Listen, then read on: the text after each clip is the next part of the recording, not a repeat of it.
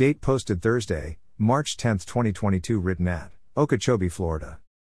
Scripture from Matthew 19:3, 7, 10, translation, Contemporary English Version, CEV Bible text. 3 Some Pharisees wanted to test Jesus. They came up to him and asked, Is it right for a man to divorce his wife for just any reason?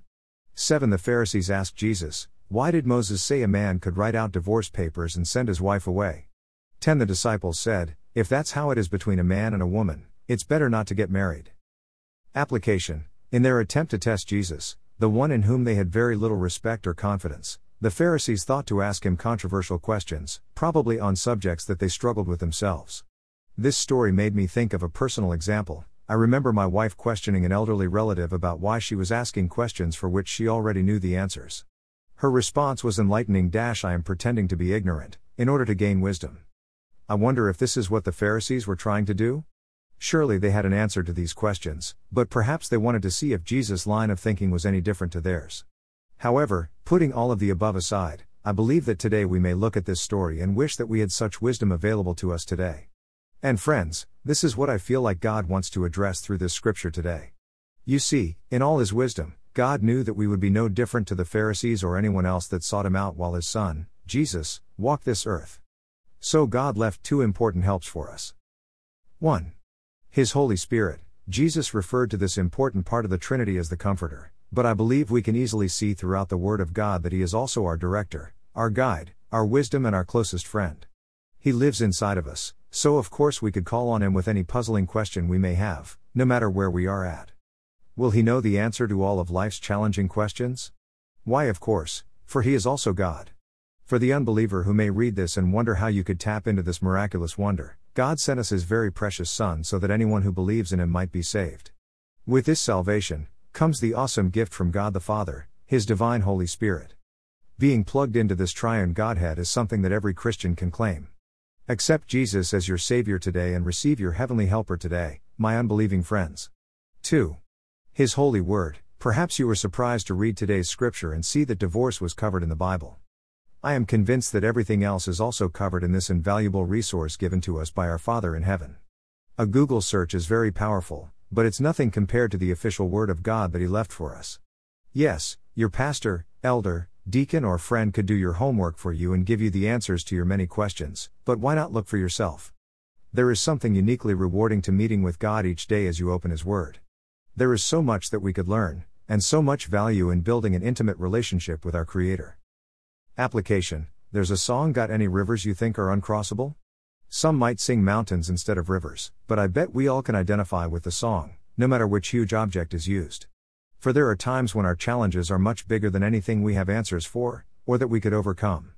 But, friend of God, let's be reminded that there is also another song that reminds us that nothing is impossible when we place our trust in God.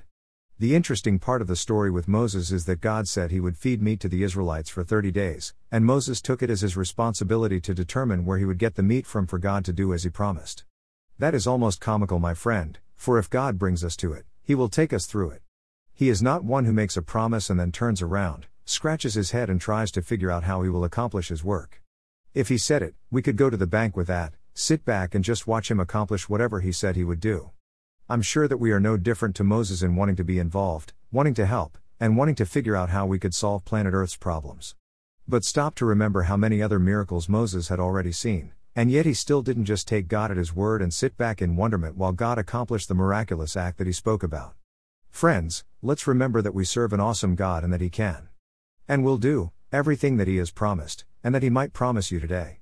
So let us therefore place our faith and our trust in him, depend on him, and be ready to praise him as we see him accomplish his work. Remember that mountains and rivers are only obstacles for us, not for our powerful, miraculous, awesome God. Blessings noted. Jesus has the answers to all of life's questions, and he holds the key to eternal life.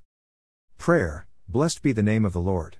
For Jesus is faithful and true and will forgive us of our sin, while also answering all of our questions each and every day. Without Jesus, we are merely wandering around this earth without an eternal plan, and without a proper guide, protector, and trusted friend. Lord, teach us to use the brains that you have blessed us with, and to accept the gift offered to us by our amazing God.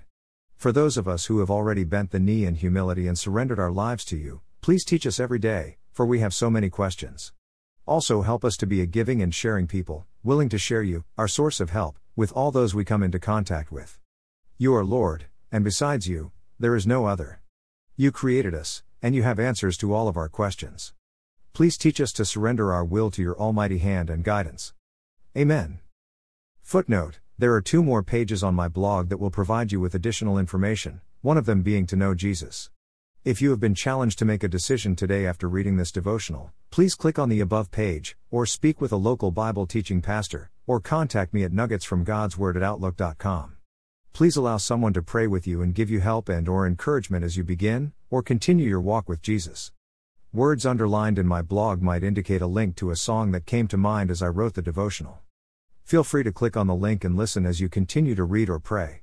If this devotional was forwarded to you and you would like to see more, please go to Nuggets from God's Word and read more, or you may freely subscribe for a daily email conveniently containing each day's devotional. You may also visit me on Spotify and listen to Nuggets while you're out and about. I would encourage you to find a church home nearby your home, and attend as frequently as you could. Get to know God, and allow His people to encourage and strengthen you in your Christian walk, while making every effort to be a blessing to them. God is at work among His people. Please consider growing in your faith as you worship with fellow believers.